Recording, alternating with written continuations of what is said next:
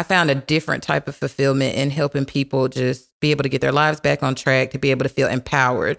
And I think that was my main thing was to help people feel empowered really made me feel good.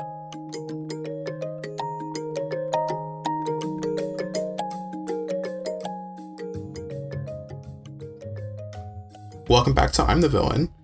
Um, today we are here with Destiny, and Destiny, I'm actually just going to let you introduce yourself because I think that only you can do you justice.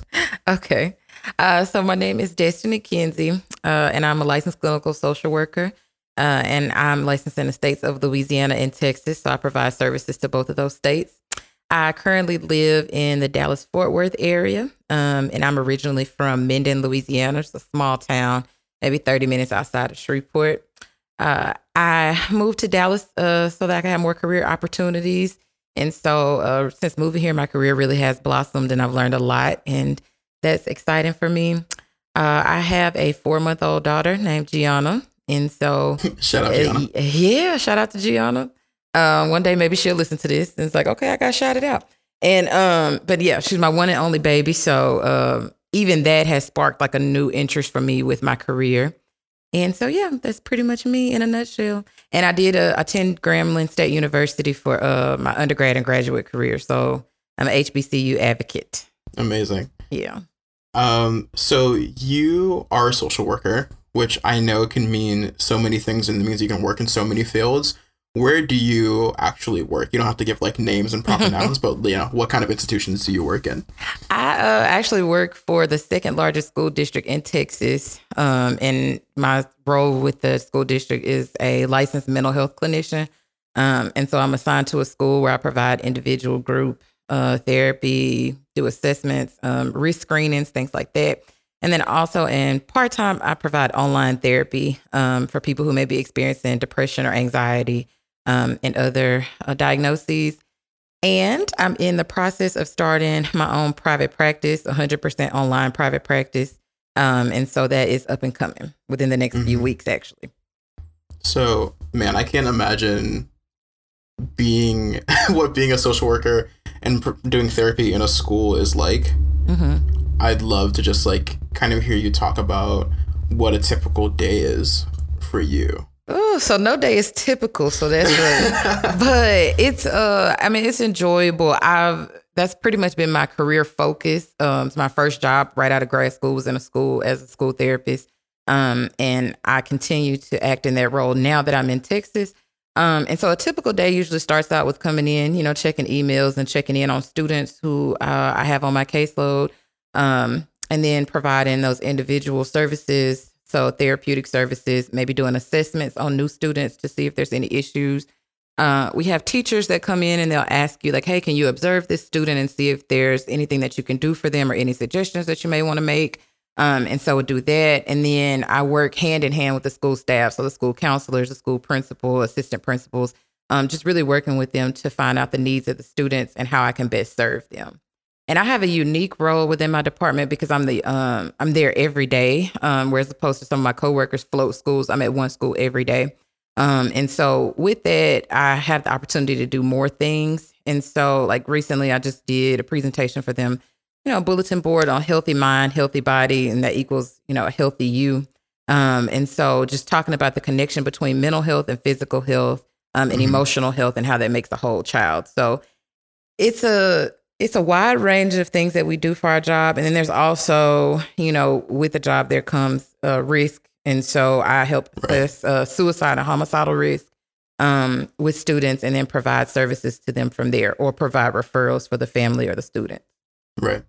Okay. So, Destiny, you said that you are centered in one school, but you have coworkers that kind of float around, right? Yes. Um, I don't. I mean, like I know that there's a narrative of, and I feel like I kind of know this to be true that like you know there's just like a huge like schools are understaffed and as mm. it relates to like social workers and stuff like that. Does that kind of ring true for you? Oh, of course, yes. Uh, we we have several schools that still need to be filled, and we don't have the staff to fill them. Um, and you know, it's difficult because if you ask these schools, like most of the schools will say they want somebody there every single day. Um, right. But the the funding and the staffing is just not there for them to be able to have someone every single day. And so that's something that even with our department, it has uh, increased. They, they hired like uh, an additional, I think, um, 60 clinicians altogether this year um, with this huge ex- expansion in our department. But um, even still, then the need for mental health services is so great that we just not met yet. So, mm-hmm.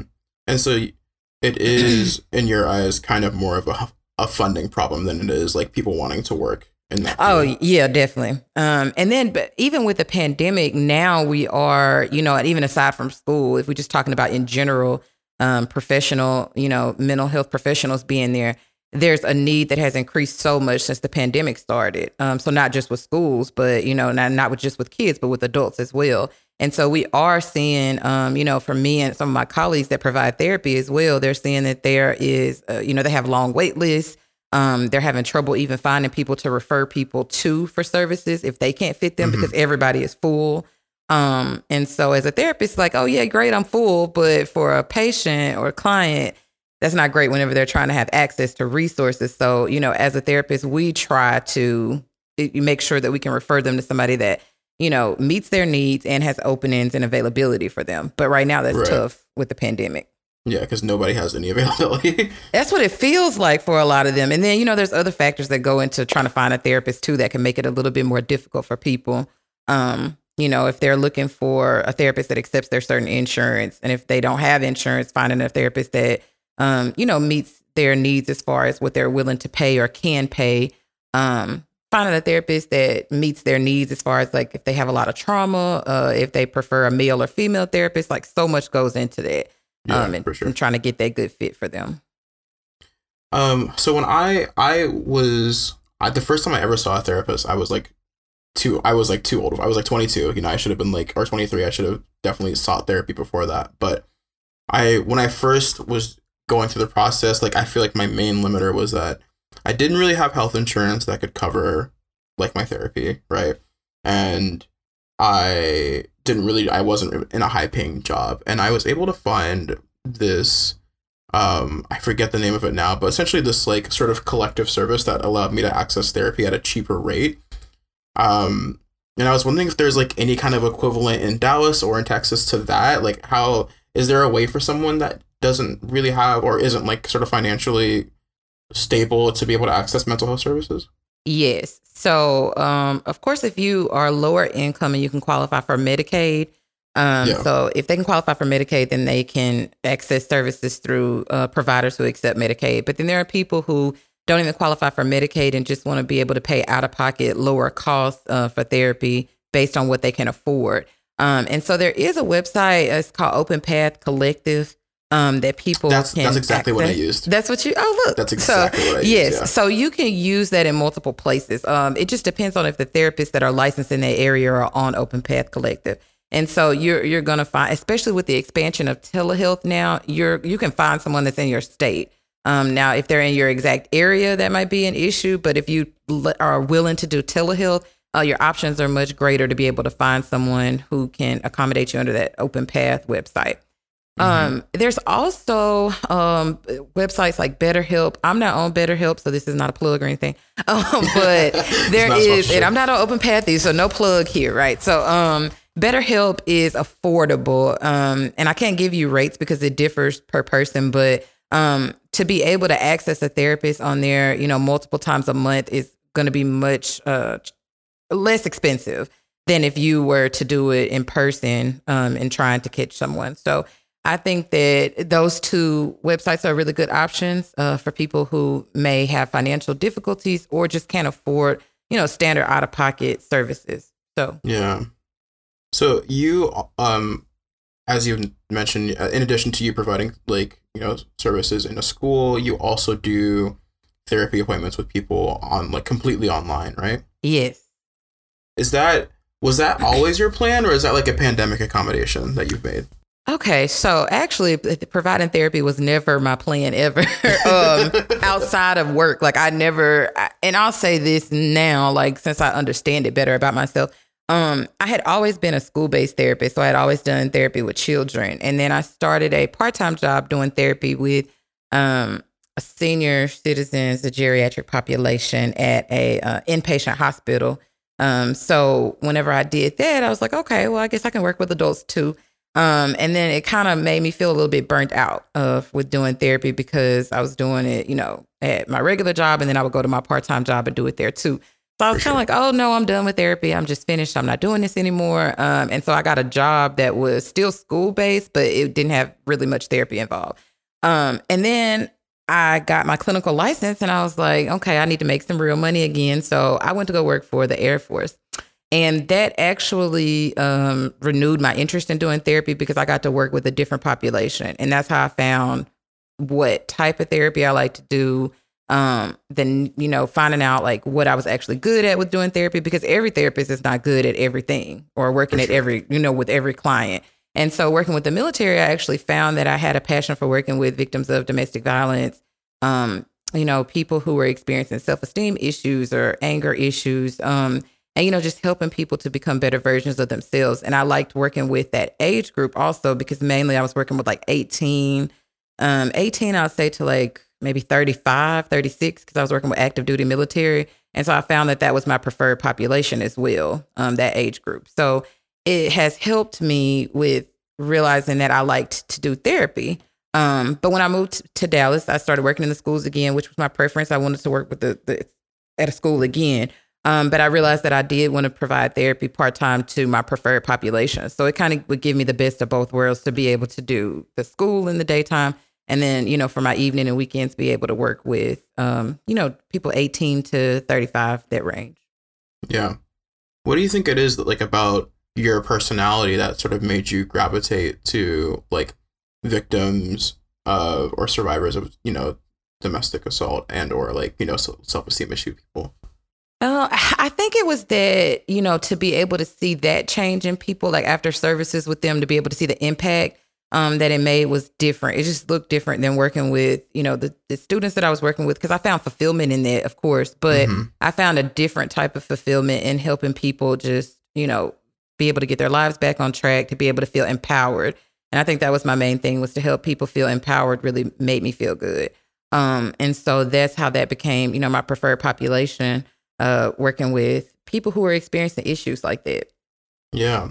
Does your work at school, like, is there ever a time where you're kind of like sitting down with a student and like having like a session with them? Does that ever happen? Oh, yeah, definitely. So that is my main responsibility um, mm-hmm. is to make sure that I'm doing individual sessions with students. Um, so yeah, that pretty much encompasses my day doing that. And you know, all the other stuff is kind of secondary. Like that is the the priority is to make sure they're getting mental health services within the school. Mm-hmm. How does like how does a a student get to see you? Like, are they do they have to get referred by you know a teacher or something like that, or is it like standard that every student gets to see the social worker? So once again, I'm in a unique position because I'm at the school every day. Um, right. So I have the ability to get referrals from like different resources within the school as opposed to somebody who may just be there, you know, once a week. So my coworkers who are at schools once a week usually get their referrals through. We have a referral system, and our counselors can, um, our school counselors can put in referrals in our referral system, um, and our administrators also. So like principals, assistant principals, and things like that. Um, but for me, a lot of times my referrals they come from our counselors, but they can also be word of mouth, or a parent will call up and say, "Hey, you know, I feel like my child needs counseling," and then they will direct that um, that to me. Um, so how has the pandemic sort of affected your workday? You know, yeah, like what does your workday look like in a pandemic time? And like, is it is it is it different at all? Are you any less or more busy? Okay, I would say less busy, and that's because there's just not as many kids at the school. Um, but I do see students eh, students who are remote have access to the same services as well, so they can still get mental health services with me also. So I'll say my workday looks different. Um, it is less busy, but it's different because you you are required to service students who are at school and st- students who are remote. So it can get a little mm-hmm. bit hectic sometimes if you have students who need you right then, right there, and you have students who need you, you know, who are at home and they still need that same attention as well. Um, and I try to make sure that I create a safe space, but also boundaries and saying, hey, you know, like just like I respect your session time and I make sure I'm on time for your session time and I don't let other people come in during your session time. You know, we have to do that same thing for our students who are remote. You know, just because they're at home, you know, some of my students like, oh, they could just log out and get back in and they can talk to you later. I was like, no, you can't do that. You know, so teaching them about the boundaries and respect for other students helps my workday flow better. Yeah. Do you have a preference between in person and like pro- providing uh, services in person versus providing them remotely? Now that I work at a middle school full time, I would say that for that population, um, remote therapy seems to be really good because they're at home, they're in their comfort zone. You know, they feel really comfortable showing me, like they'll show you stuff in their rooms and stuff like, oh, this is this or that or whatever. They they like to be at home, um, and they feel comfortable there. Uh, for middle school. Now, if I was still working, because I used to work in an elementary school, and a lot of my coworkers have the same, you know, stance on this, it just doesn't work as well with small children. Um, because yeah. a lot of therapy is kind of it's play based uh, you know, I'm not a certified play therapist or anything like that, but a lot of therapy is play based. You can play games with them, do different things to kind of get them to open up. And it's not impossible with telehealth, uh, but it's harder.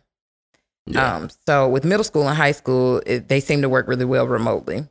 Mm-hmm. Did you ever work with younger kids? Yeah, I worked at an elementary school. That was my first job for like three years.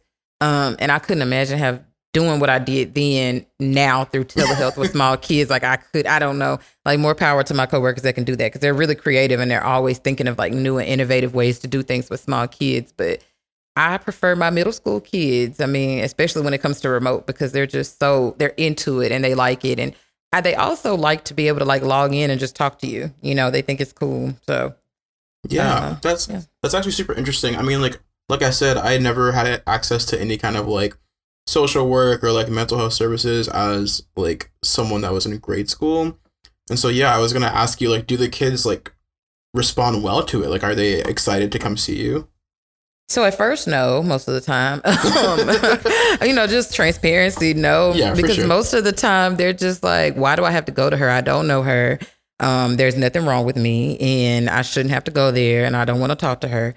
And uh, you know, I work in, you know, urban neighborhood and it's like I'm not telling her my business. I'm not talking about what goes on in my house. And my mama told me, don't tell anybody what goes on in my house. I'm not telling her anything.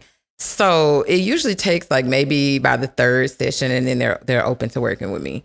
Um, because they realize like that's not my motive here is to you know disrupt anything that's going on in your family or to tell everybody in the school your business. And they like that i'm bound by confidentiality as well because even though they're young they still have their right to their confidentiality and they like that because i can't just go and talk about what we talked about in our session and go back and tell your parent or your grandparent or even other teachers in the school and stuff. So uh, at first no they're not open but then after they get to know me most of them are excited yeah i mean confidentiality isn't really something that's like afforded to kids very often at all. No, it's not. And uh, even with that's that's probably one of the biggest struggles with my job is people not understanding that just because it's a child, you know, a kid that that doesn't mean that I'm supposed to have to give you all of their information. Like people still don't get that part.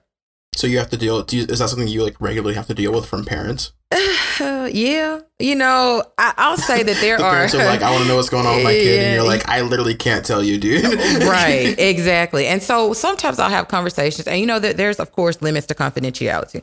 So if a student tells me that they plan to, to hurt themselves, they're going to hurt somebody else, or somebody is hurting them, then I have to reveal the information to For the sure. parent, or you know, to emergency services or child protective services, whatever it may be.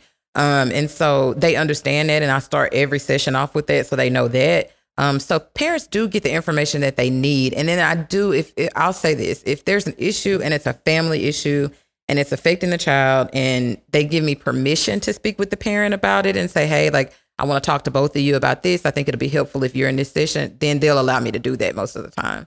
But and I think that they like that I ask their permission before I do that because it's not a necessary thing. Like I don't have to reveal that information to the parent, but I feel like it would help the student. And so if that's the case, then I tell them like, hey, can I, you know, can I do this? And they'll usually say yes, you know. Um so I'm thinking about, you know, um I assume I I haven't seen you on video. I'm assuming that we're both no. part of the black community. Is yes. that safe to Okay, cool. so um you know, I've there was a lot of like sort of I think apprehension in the black community about just like mental health services, therapy, social work in general, I mm-hmm. feel. Right. Is that something that like did you experience that growing up? Like what made you want to get into doing what you do? I'll say that it, it's crazy because I didn't even have access to anything to even know that that was an issue with the, the black community. If that even makes sense. Like I didn't even have access to therapists and, and things like that um, to even know that people would tell you, you know, like don't talk to one. Um, I didn't realize that until I was actually, you know, in graduate school working at. A, I did my internship at a school and working at a school, and then people telling their kids that, like, "Hey, don't talk to her, don't tell her anything." Um, or you know, no, we're good. We don't need a therapist. You know, I, I got this. We do this at home, or we, you know, I take them to church, or you know, whatever the case may be. And so I've experienced that. Then what led me to become a social worker is that I knew I want to help people um, but I, I wanted to do it in a different way. Um, mm-hmm. You know, I didn't want to, I knew I didn't want to be a nurse. I didn't want to do anything medical because I had like zero interest in like the that part of the healthcare yeah, system, I'll say. Life. Yeah, I had no interest in doing that, but I did have an interest in mental health um, and helping people through. And I, I always found myself to be a planner when I was young, like even still now, like um, and a lot of therapy is helping people plan, like helping people plan out, you know, things in their life, like helping them learn coping skills and planning when to use those. You know, when is it going to be most appropriate to use your deep breathing skills, or when is it going to be most appropriate to journal, or different things like that. So I think that just me always wanting to help, um, you know, and always being somebody that people could vent to and talk to kind of turned into a career. So, um, and when I started out in social work, I didn't plan to do like therapy or anything. I actually yeah. was like, oh, I'm gonna go work at like a, um, I plan to do like a shelter or something like that because I really like um, administrative tasks. Uh, but it changed once I actually got in and started doing it. I was like, okay, I like this. So, um, mm-hmm. and I liked having that individual impact on somebody and building their uh, therapeutic relationship. So mm-hmm. that is what, what led me to therapy. What when did you realize that you wanted to work in a school? I did when I did my graduate internship. So my undergraduate internship was with the Department of Children and Family Services. Um, so I learned a lot about like foster care, adoption, um, different things like that. Um, and so I, I, got to see how that system worked. And then for my graduate internship, I did that at a school, but not just like one school. I did it for the school district. So I got to do a variety of ages and things like that in different schools. Um, and so I really enjoyed um, being able to work with the students, being able to work with the school. And, you know, my job that I got, like right out of grad school, was at a school. And I not only did like the therapy part and all of that, but I also did like school wide activities to be able to help the entire school climate instead of just being able to work with my caseload students. I got to do things for the entire school and for their parents too, like conducting parenting classes and workshops and things like that. So I felt like I was working with the whole family as opposed to just working with the students. Mm-hmm. So you kind of got a, a, taste of it all, and you were like, "This is actually lit." yeah, yeah, I loved it, and that was probably to this date like one of my favorite jobs, just because I got to do so many different things. I love variety, and that's another reason I became a social worker.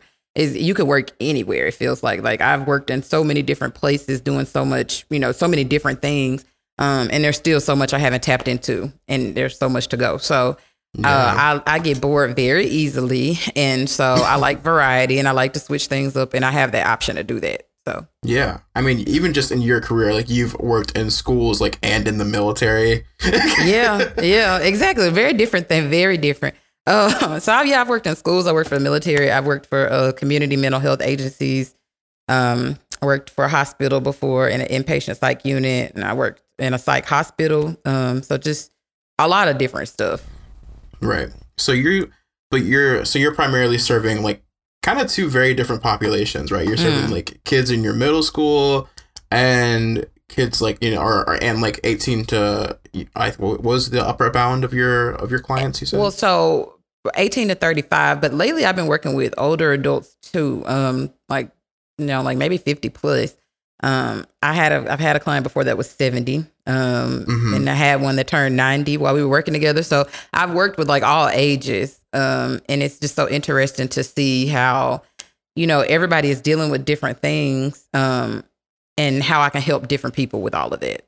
Yeah. So obviously like you have to kind of like I mean you, you have to tailor your services to the population that you're serving into like the person that you're serving. Right. But are there any are, are there any like surprising like similar similarities in the issues that you see amongst the populations of people that you serve? Huh. Um. And if it's completely different, that's cool too. But I'm just curious. I'll say well, I don't really see a lot of similarities between like different age groups and things because it's just so different. You know, Yeah. by the time that you're an adult, how you handle things as opposed to when you were a child. But I will say this whenever you tap into, when you're working with an adult and you tap into their past and see how they handle things as a child, for that individual adult, they handle a lot of same the way things the same way that they handled it when they were a child. Um, and so we're trying to undo, you know, patterns and things like that, and like figure out ways to reframe thinking and all of that. And so you you do realize, like when you ask them, like, okay, well, when did this first happen? Oh, it happened when I was 16. It's like, okay, well, how did you deal with this when you were 16? Oh, I did this, and I'm like, okay, well, that's the same thing we're still doing. So is there anything that you want to do differently? And they're like, oh, I never realized that. You know, I never realized that I'm still doing the same things because as they were getting older, um, they felt like things had changed, but it was really just different situations with the same response. Um, Yeah. I will say that people felt like when I went to go work for the military, because I went from working with you know kids to to going to work for the military, and they were like, "Oh, you're not gonna like that because it's just it's so different. And they're so um, high functioning, and you know, it's like they're they're so strict and stringent. And they're not gonna tell you anything. And, and people in the military are people too, um, you know, and they have problems just like everybody Yeah. else does, and their problems are actually way different sometimes, just because of all the pressure and stress that they may be under and their different conditions that they live in and stuff. So I'll just say that everything is really different than what people may think it is. For sure. I mean, and like, I think that as adults, it's really easy for us to kind of discount the stress that comes with like the life of a child. But Mhm. like, I mean, even thinking back to middle school, right? Like, my, I remember just being so fucking stressed out about like whatever is happening back home, all the assignments I'm juggling. Like, I was in all like honors and AP classes. So, like, that's just like, that's a stressful ass life, you know? hmm Yeah, with middle schoolers, it's and that's why I enjoy working with them, just because they are going through like life transitions. You're going from being this elementary student to now you're in middle school, and you don't know, you know, you, you you're too old to feel like they feel like they're too old to do the things they did in elementary school, but they're not old enough to do the things that the the teenagers high school they're doing. Yeah, the high school. and you know and then they are they feel like they're having issues socially and they're having self-esteem problems and you know everybody's looking different and you know we have acne and we have this and we have that. And it's just like how do i deal with all these things going on? Plus i have problems at home. And you know i have no friends here. Like all my friends stopped talking to me. And you know it's just it's always something but it it's interesting to work with them because they're going through a lot of things. And so i feel rewarded working with middle schoolers. Definitely. Yeah. definitely Um, so it sounds like you work a lot. it I sounds like you work you work in a school five days a week and you do like you know therapy sessions. Like how how much are you working realistically? Are you working a week hourly or Mm. an hours wise? I try, I try not to work more than 50 hours a week. Um, so I work my standard 40 with the school, and then I try not to work more than 10 hours throughout the rest of the week because I have, you know, a small child, I have a daughter. I told you just four months. So I try to spend time with her as much as I can. And I don't, I've learned to like tailor my schedule to her. Um, as far as like my part-time work goes, because I can't tailor my full-time job because then we won't have any money for daycare to tailor that. Um, Yeah. so you know, we work with that. So I, I, you know, I work my schedule kind of around her, and so I try to only do therapy like at home. You know, my online therapy only like maybe two to three days per week after work, and only a couple of hours a day. Um, that way I can still spend time with her and you know pick her up from daycare and stuff like that on those days that I'm not with her. And I have a good support system because her dad will make sure that you know she gets picked up and stuff. So, but I try not to you know, spend too much extra time outside of my full time job working uh, for Yeah. work life balance purposes. Do you feel like and you know this I don't know if this is a weird question, but do you feel like being a social worker is like is going to like influence the way you parent or like you know has a positive effect on the way that you parent? It's funny you asked that because I think about that every day.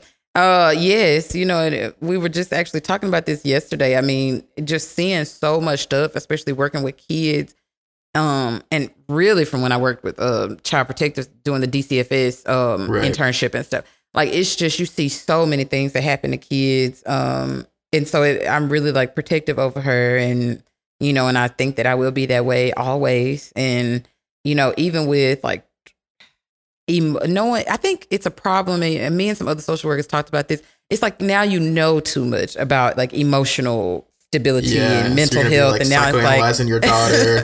yeah, so like now it's like, oh, you know, am I speaking to you soft enough, or am I, you know, of course I don't feel like this right now because she's on four months, but it's like, you know, am, I'm scared of not doing everything the, the right way, quote unquote. Um, so yeah, I definitely think it'll affect my parenting, but I'm trying to just kind of go with the flow and not overthink everything um, Yeah. that has to go into parenting because you can see, I mean, you see so much, so many results of I'll just say like sometimes you see results of poor parenting or um, you see the results of absent parenting or or too relaxed of parenting. So you just never really know which way you want to go, you know. And so I'm just gonna try to just go with the flow and do my best. but I do. Uh, it's funny you say that because we literally were talking about it yesterday. yeah, you. I mean, and before we started recording, you and I were talking about how you had listened to our episodes with Justin and Eddie, who Mhm. are our therapist and and um, psychiatrist friends. And I asked them, like, do they have a hard time drawing the line between, you know, like psychoanalyzing their friends or their family? And I feel like that line would be even harder to sort of keep up if you're like you're literally a parent, you know, like Mhm. you you have a daughter and you're trying to make sure that you know she has the best mental health possible, but you also at the same time you can't you can't be her social worker. Right. Yes. And so I have to just, I got to remember that in life. but I think, you know, I think I do a good job of with like family and friends, um, separating my career from family and friendships because, you know, I'm not my family's social worker. I'm not my friend's social worker. And so, um, I do allow people to talk to me, vent to me and stuff like that, but I don't feel obligated to, to rush in and, you know, try to social work people um because you know i know a lot of friends that have that issue and they're like i you know people say you know my spouse or you know says i'm not you, you know i'm not one of your clients. Don't talk to me like i'm your client. And so you know they they experience that but i i don't do that um at least i don't think. And you know nobody said that to me so i guess not. But so i'm hoping to carry that forward with my child and where she doesn't feel like i'm always social working her all the time. And that if she Mhm. ever does need help that i you know i'm I'm willing to let her get the help that she needs and not feel like I'm the person that's going to be the best to do it because that's not the case. Um, Yeah. You know, you're not the best therapist for your own child at all. Uh, There's just never a time that that is. So, uh, you know, if they need that, like, then it's never gonna be it's like never like no. I don't. I don't usually like to say just never, but no, like they need somebody they can talk to that you know if they're going through something that's confidential and somebody they can talk to where they don't feel judged or they don't feel like they'll be in trouble. And so some kids need that, and there's nothing wrong with talking to your kids, but if you notice that they need more, um, then allowing them to receive the help that they need is important.